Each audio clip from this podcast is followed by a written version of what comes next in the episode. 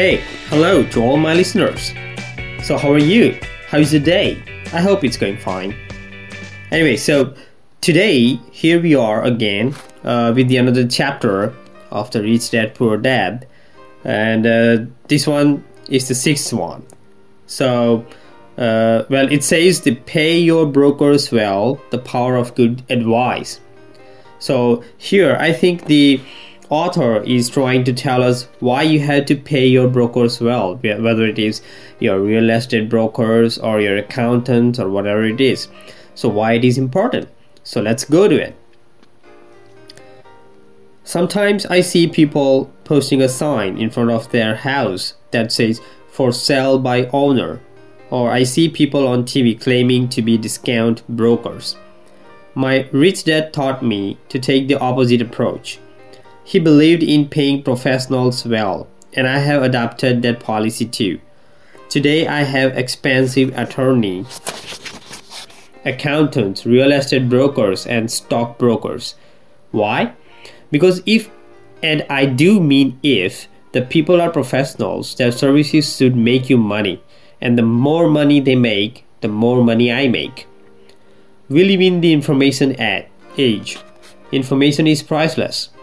A good broker should provide you with information as well as take the time to educate you. I have several brokers who do, do that for me. Some taught me when I had little or no money, and I'm still with them today. What I pay a broker is tiny in comparison with what kind of money I can make because of the information they provide. I love it when my real estate broker or stockholders brokers makes a lot of money, because that usually means I made a lot of money. A good broker saves me time in addition to making me money. Like when I bought the vacant land for uh, nine thousand dollars and sold it immediately for over twenty-five thousand dollars, so I could buy my Porsche quicker. A broker is my eyes and ears in the market. They are there every day, so I do not have to be. I would rather play golf. People who sell their house on their own must not value their time much. Why would I want to save a few bucks when I could use that time to make more money or spend it with those I love? What I find funny is that so many poor and middle class people insist on tipping restaurant help fifteen to twenty percent, even for bad service, but complain about paying a broker three to seven percent. They enjoy tipping people in the expense column and stiffing people in the asset column. That is not financially intelligent. Keep in mind that not only brokers are created equal. Unfortunately, most brokers are only sales salespeople. They sell, but they themselves own little or no real estate.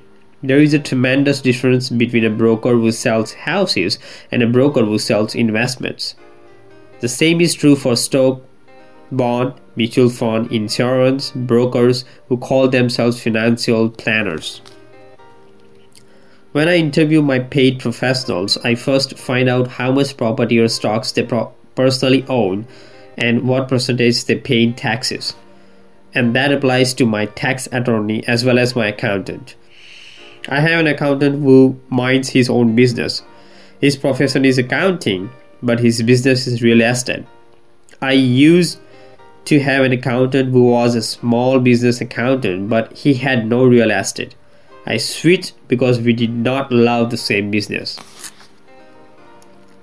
Find a broker who has your best interest at heart. Many brokers will spend the time edu- educating you, and they could be the best asset you find. Just be fair, and most of them will be fair to you. If all you can think about is cutting their commissions, then why should they want to help you? It's just simple logic. As I said earlier, one of the management skills is the management of people. Many people only manage people they feel smarter than and they have power over. Many middle managers remain middle managers, failing to get promoted, because they know how to work with people below them, but not with people above them. The real skill is to manage and reward the people who are smarter than you in some technical area. That is why companies have a board of directors. You should have one too. That is financial intelligence. Okay guys, so uh, that was the chapter six uh, from the series that we called uh, ten, uh, the ten steps uh, that can help you in your uh, investments journey. Uh, uh, the ten steps that you should follow, which I think uh, the author of this book, uh, Mister Robert T. Kiyosaki, uh, is mentioned over here. Now that was the chapter six, why you have to pay your brokers well, right? So basically the author is saying that you should not uh, try to save money uh, uh, by not paying your brokers, right? Because they are they are essentials in every steps in your investment journey. Like they can help you uh, with getting the nice deals. They can also educate you uh, because they are professors, right? But you have to be careful uh, to choose the uh, brokers. So there is a two difference that author is saying over here is one uh, type of brokers who are only a sales broker who can only sell, and one uh, who are the investment brokers. So they also own the investments by themselves, so they know very well uh, how uh, this whole deal goes on, right? So yeah, that's the basic thing I think uh, we need to keep in our mind when we uh, try to find a broker and we, when we try to pay them. Okay, so I think today we can also go for the chapter seven because it's not that lengthy. So uh, let's make it uh, to the chapter seven as well. It says, be an Indian giver, the power of getting something for nothing. When the first European settler came to America, they were taken aback by a cultural practice some American Indians had. For example, if a settler was cold, the Indian would give the person a blanket. Mistaking it for a gift, the settler was often offended when the Indian asked for it back. The Indians also got upset when they realized the settlers did not want to give it back. That is where the term Indian giver came from, a simple cultural misunderstanding. In the world of the asset column, being an Indian giver is vital to wealth. The sophisticated investor's first question is, how fast do I get my money back? They also want to know what they get for free, also called a piece of the action. That is why the R O I, so the R O I means return for investment, or return on investment is so important. For example, I found a small condominium uh, that was in foreclosure a few blocks from where I lived. The bank wanted sixty thousand dollars and I submitted a bid for fifty thousand dollars, which they took simply because along with my bid was a cashier's check for fifty thousand dollars. They realized I was serious. Most investors would say, aren't you aren't you tying up a lot of cash? Would it not be better to get a loan on it? The answer is, not in this case. My investment company uses this condominium as a vacation rental in the winter months when the snowbirds come to Arizona. It rents for two thousand five hundred dollars a month for four months out of the year.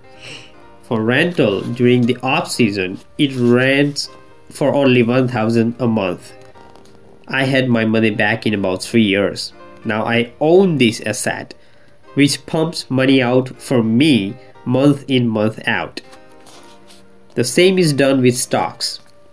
Frequently my broker calls and recommends I move a sizable amount of money into the stock of a company that he feels is just about to make a move that will add value to the stock, like announcing a new product. I will move my money in for a week to a month while the stock moves up. Then I pull my initial dollar amount out and stop worrying about the fluctuations of the market because my initial money is back and ready to work on another asset. So my money goes in and then it comes out, and I own an asset that was technically free. True, I have lost money on many occasions, but I only play with money I can afford to lose. I would say on an average ten investments, I hit home runs on two or three, with while five or six do nothing, and I lose on two or three. but I limit my losses to only the money I have in at that time.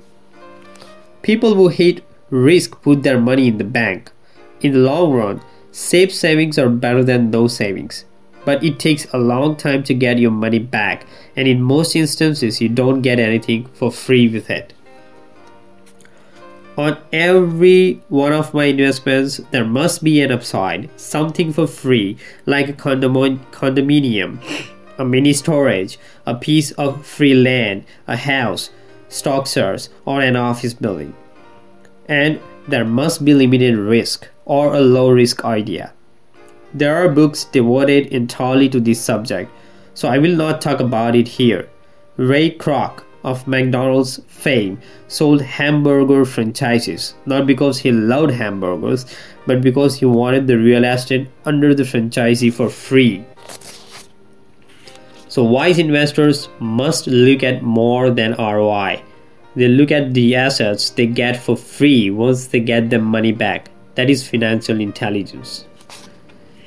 Okay, so uh, that was the chapter seven.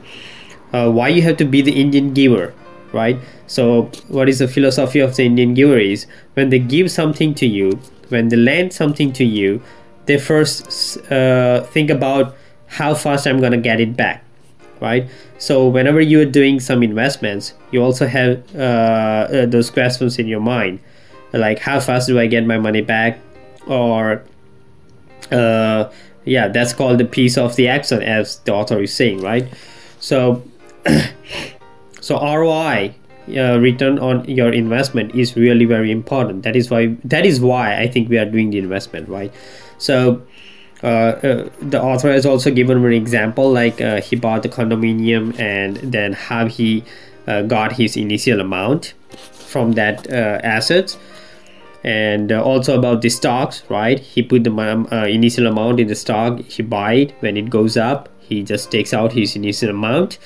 And so uh, the stock that he has bought is free, right? Essentially, it's free because he got his initial mon- amount back. So, yeah, th- there is a risk in this investment, as uh, I think Osler is also is saying there, that he has also lost money in many occasions. But you have to be careful about that, right? Uh, you have to uh, only take a risk about the money that you can afford the risk worth for, right? Uh, well, so uh, th- I think that is uh, it for today, uh, for today's uh, uh, podcast. I have we have gone through the two chapters, and I hope you learned something about them. And I hope that you can also put the uh, the things that you learned from these chapters into the practice on your investment journey. So please feel free to uh, comment, or maybe you can also uh, like the podcast if you like it, because I'm going to continue reading these chapters. We have already, or we are already on the seventh. So next seven, eight. Next we are going to be on the ninth and tenth. So ten will be the last one. But uh, then I think uh, at the last time, uh, planning to Uh, cover up all the ten chapters in a brief summary, uh, so that we can have some uh, good uh, summary level at the last, right? So anyway, there, anyways, uh, guys, I think uh, that's it for today.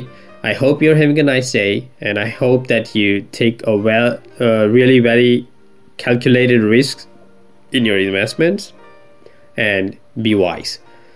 So bye bye, guys, and have a nice day.